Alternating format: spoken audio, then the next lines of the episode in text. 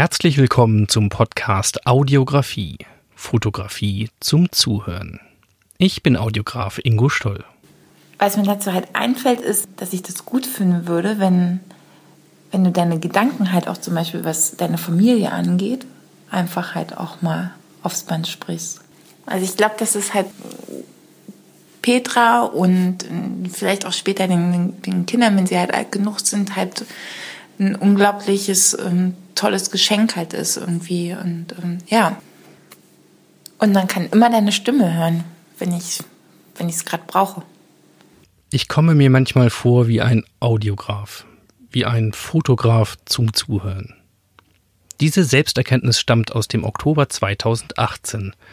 Dort habe ich dieses Wort Audiografie oder Audiograf das erste Mal laut ausgesprochen. Der Beginn meiner Entwicklung zum Audiograf hat aber offensichtlich viel ältere Wurzeln. Denn der eben gehörte Handymitschnitt mit meiner ehemaligen Kollegin Monika stammt aus dem Oktober 2013.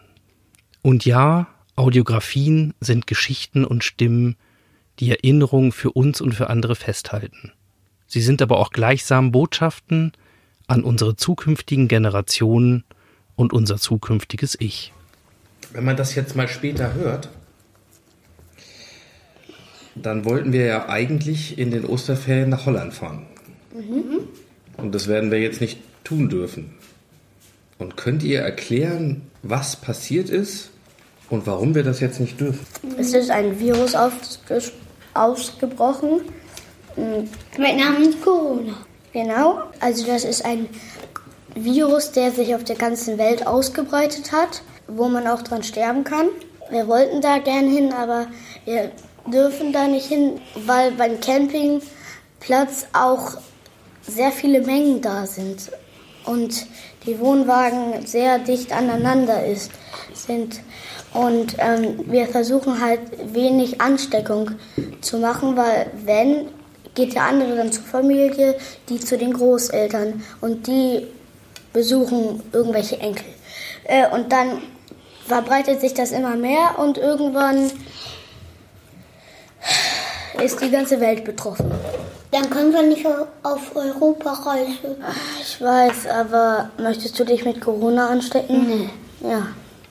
Dann würden wir es lieber lassen. Und wie findet ihr das, wenn wir nicht fahren dürfen?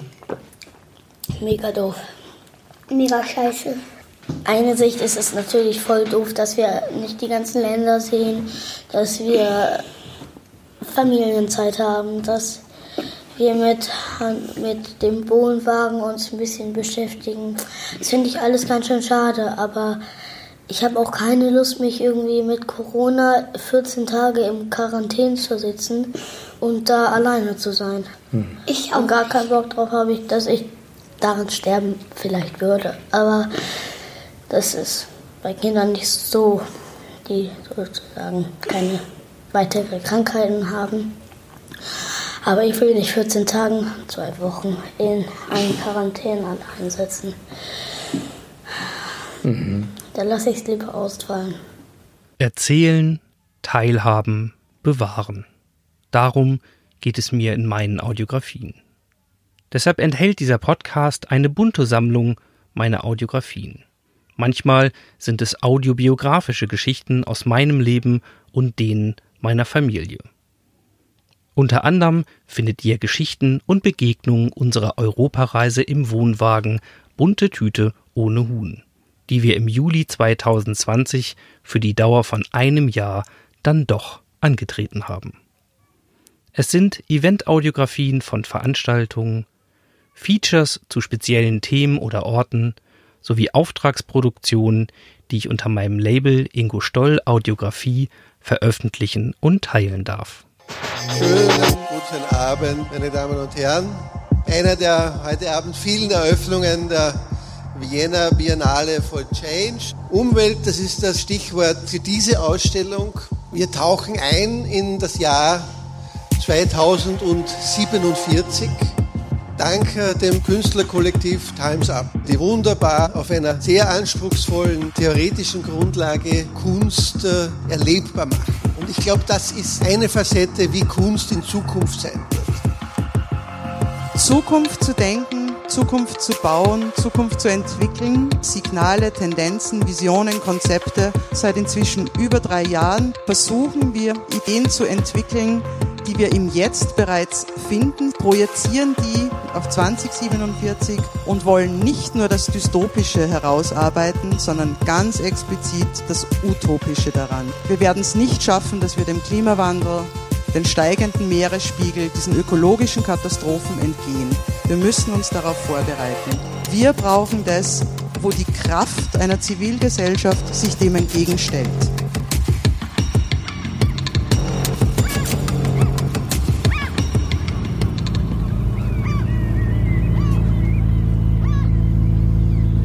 Und wie ihr hört, ist das keine gewöhnliche Folge und wir sind nicht an einem der üblichen Orte, sondern wir betreten Turnton Docklands, eine Hafenstadt im Jahr 2047.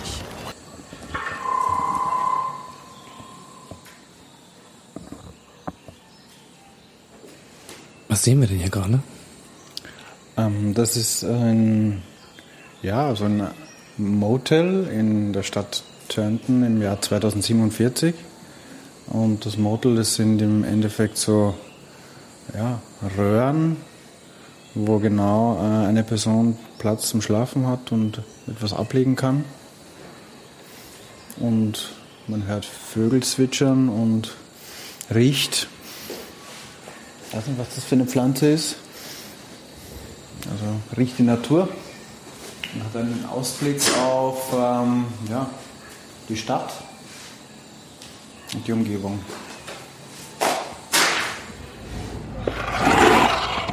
irgendwie kann es ja schon fast kein Zufall sein. Aber ich, ich äh, ein, ein Grund, ein, ein, den man greifen kann, gibt's nicht dafür. Ich meine, welchen Grund gibt's? Also die Wahrscheinlichkeit, dass irgendeiner aus Deutschland irgendwann mal hier hinkommt, die ist schon sehr gering. Ja, und dass er dann hier und auch so ein, so eine, ein verfallenes Gebäude kauft, ist wahrscheinlich noch um Vielfaches geringer. Ja, und dass derjenige dann feststellt, dass zwölf Kilometer entfernt seine Urgroßoma damals äh, geboren wurde, das ist schon, äh, ja, ich kann es nicht erklären, aber äh, mag ein Grund sein, warum ich mich hier so, so wohl fühle. Ich glaube, wir waren über, weit über drei Stunden unterwegs und ich kam mir vor, als wäre ich irgendwo am Baikalsee und hatte mir schon unterwegs überlegt, was ich so als Ausrede sage, dass ich es nicht nehme. Ja, wir sind auch noch wunderbar äh, gut durchdacht mit mir erstmal durch den Park gegangen und kamen dann ja durch einen wunderschönen Park hier von der Seeseite an die Mühle ran ähm, äh, und da war es echt um mich geschehen. Ja, das war wie so ein Dornröschenschlaf. Alle Fenster zugemauert, das Dach, also nicht zugemauert, so mit mit Brettern zugenagelt, das Dach eingestürzt, die, äh, die Bäume wuchsen raus. Aber es, es sah schon äh, schon sehr romantisch aus. Ja, ja und in der Tat, ich habe das drei Tage später gekauft. Ne? ja, ich gedacht, komm. Und dann weiß ich noch genau, ich äh, eben mit Notar, ich kannte mich ja aus, ich wusste ja, auf was ich achte, hatte auch schon einen deutschsprachigen Notar in Riga, haben wir das in Riga alles fix gemacht. Und dann fuhr ich hier runter und saß erstmal hier vor. Ich kam aber gar nicht richtig hier rein, weil alles zugenagelt war und dachte nur, ja, das gehört dir jetzt. Es gab keinen Strom, kein Wasser, keine Kanalisation. Du konntest ja nicht, du konntest keine Bohrmaschine anschließen, kein, ähm, keine Lampe, nichts. Was haben deine Freunde oder deine Familie gesagt? Äh, die waren merkwürdig still. äh, die sagen eigentlich erst jetzt, was sie damals gedacht haben. Ja? Ähm, der Einzige, der es wirklich gut fand, war mein Vater. Der fand es echt, der war vom, äh, direkt am Anfang, im ersten Jahr war der schon hier. Und dann haben wir beide einfach nur Bretter entnagelt und so hier. Den ganzen Tag. Und konnten ja nichts anderes machen. Ja, und dann ging es bei Lufthansa ähm, oder entsprechend bei der Swiss und so, bei den Tochtergesellschaften weiter bis dann äh, eben äh, vor 2016 war das schon, ich ziemlich krank wurde und dann bin ich ausgestiegen. Nach 26 Jahren habe ich dann gesagt, so, ich bin raus.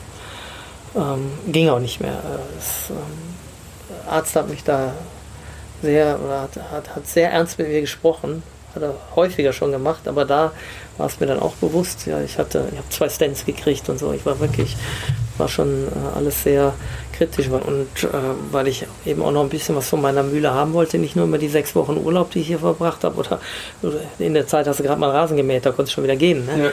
Ja. Ähm, insofern äh, habe ich dann mich entschlossen, da komplett rauszugehen und ja, den Sommer hier zu verbringen. Ne? Also mit Fliegerei habe ich gar nichts mehr im Hut.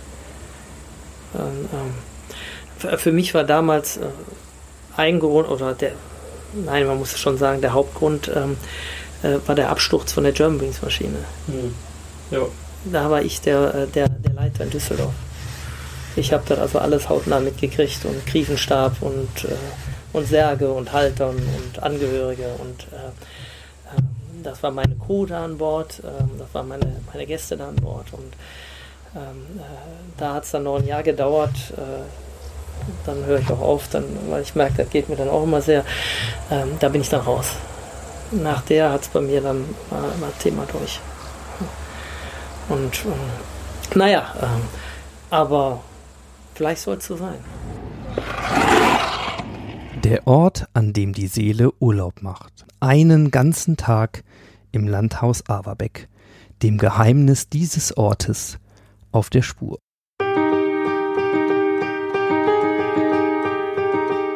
Ich hatte Lust dazu, mit Leuten, dass wieder Leben ins Haus kam. Das ist natürlich auch Opa Averbeck, der hat natürlich tausende Geschichten. Ne? Und äh, der kann die auch super erzählen.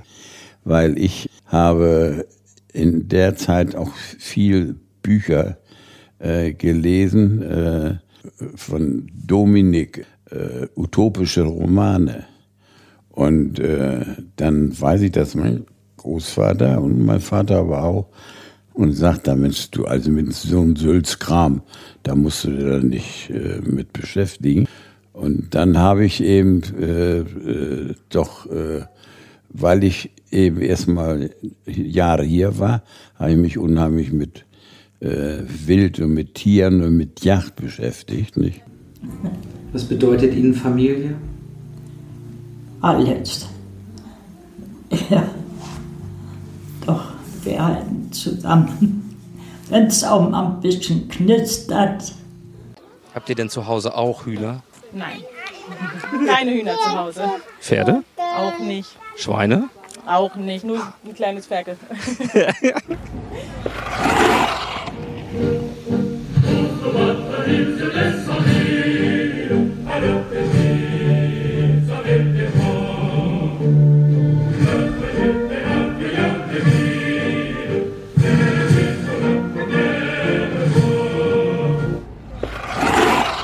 Also man hat nach dem Ersten Weltkrieg äh, Angst gehabt äh, um das Gasangriff. Mhm. Und von da gibt es auch Ventilatoren, damit sie eine frische Luft haben und äh, sich damit auch äh, vorsorgen könnte.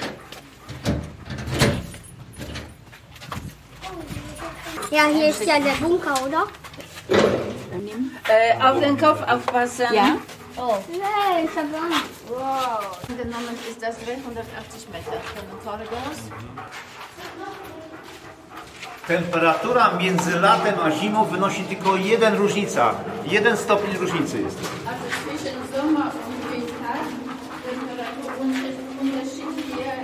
1 Grad.